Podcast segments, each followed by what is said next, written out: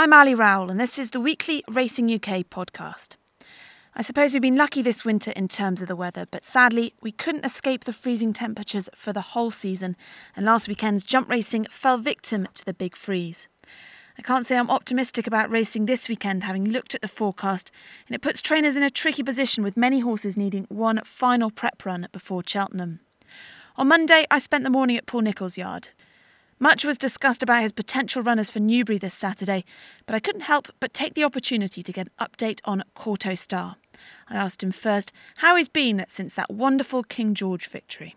Yeah, I'm very pleased with him. Um, he's counted pretty well every day since the King George. He had a couple of weeks not doing too much after he had his flu jab, but he got so fresh. I think Clifford was getting, getting a bit nervous and windy, so he upped his work a little bit. Um, and he, yeah, he's been doing plenty uh, without being too hard on him. He's now just up the gear, and you know we, we've trained him very hard up until Haydock, which he thrived on. So we're going to do the same again now, and we've got five weeks to really tune him up. Do you feel he's come out of his races better this year than uh, in the, the past few years? Without doubt, better than last year. I mean, it, it took him a while to get over his races last year, but um, these two runs this year, like he was at his very best. It just you couldn't believe the race he had at Haydock at Kempton that he, he was so fresh the next day. So yeah, he's got over it well, and it's, it's funny. He's a confidence horse a little bit as well, and his confidence is high in himself at the moment. So, and there's no sign of aging, which is good. Five weeks to go. I mean, what's it's about ticking them over, but what's the sort of the, the, the, plan with him then? He's got some hard graft to do now. You know, as I said, we have been ticking him over to now. He he's got some, you know, plenty of hard work to do now to get his fitness levels at a best bit of schooling and try and achieve to have him very, very fit and very well on the day. So he's got a lot to do.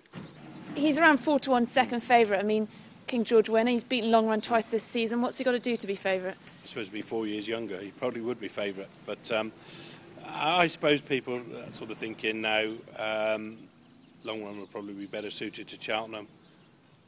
And then he probably has the last twice, Haydock and Kempton. But then again, you know, Kauto's won two Gold Cups, and if we're thinking, well, I know definitely Kauto's in way better form than he was this time last year. So if you put that into the equation, and if Long Run, no one knows whether he's the same as he was last year, whether he's improved or not. It's going to make the thing a lot, whole lot closer. So, um, and I also think that having not having Denman in the race. Um, will be a plus for Kauto in the fact that Denman's always harried him from the top of the hill and you know uh, pressurise him a little bit. That that that could be a plus for him as well, really. Um, so um, I think it's interesting, really interesting. But well, he doesn't know whether he's four to one or forty to one. Makes no difference. But you're still going to have a, a, runner like Midnight Chase. Is still, still going to take it out from the beginning. Uh, th- that'd be ideal. But he did he did that last year and sort of lasted a circuit, and then Ruby took it off him. So um, Ruby's quite happy to. You know, the quicker they go, the better early on. You know, it's more of a test of stamina. Just it's a matter of where you can get a breather into him. And sometimes with Denman, you know, right up his ass, as it were, from the top of the hill, you can never sit and, and give him a chance down the hill. Um, but that's the nature of the race, you know.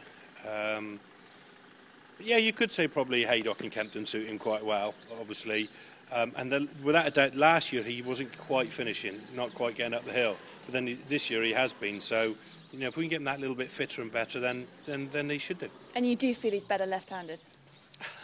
his record suggests not probably because if you win five King Georges, I, I, don't think it makes any difference. He does jump a little bit left and hang a little bit left, funny enough. So that's why Ruby and I've always felt he's better suited going left-handed. You know, obviously having run so well in Gold Cups and won two, you can't say.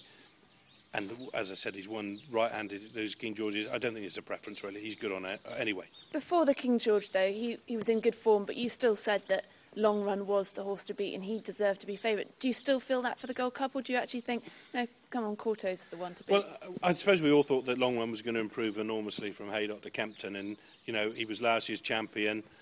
Um, he was, he, he did, I, I, still felt he was a one to beat and I was astounded at just how much Kauto had improved and the way he looked before the day. and I, I, didn't take me too long watching the race actually to think that Kauto was going so well. He was obviously going to be the one to beat. Cheltenham's a different ball game, um, so it'll be very interesting. I think it's very even, Stevens. Really is, isn't I think it is, yeah, yeah. But you know, we're quite happy to go into the race underdog. We have been the two runs this season, so it suits us quite well. Thanks for listening. Fingers crossed the freezing weather relents this week and we all get to enjoy some jump racing. Newbury's Super Saturday looks a cracking card and made more interesting with the addition of the Scilly Isles chase. And with that, a get out of jail card for Racing UK's ambassador, Ruby Walsh. Let's just hope next week we're talking about the racing and not the weather. Thanks for listening and enjoy your week.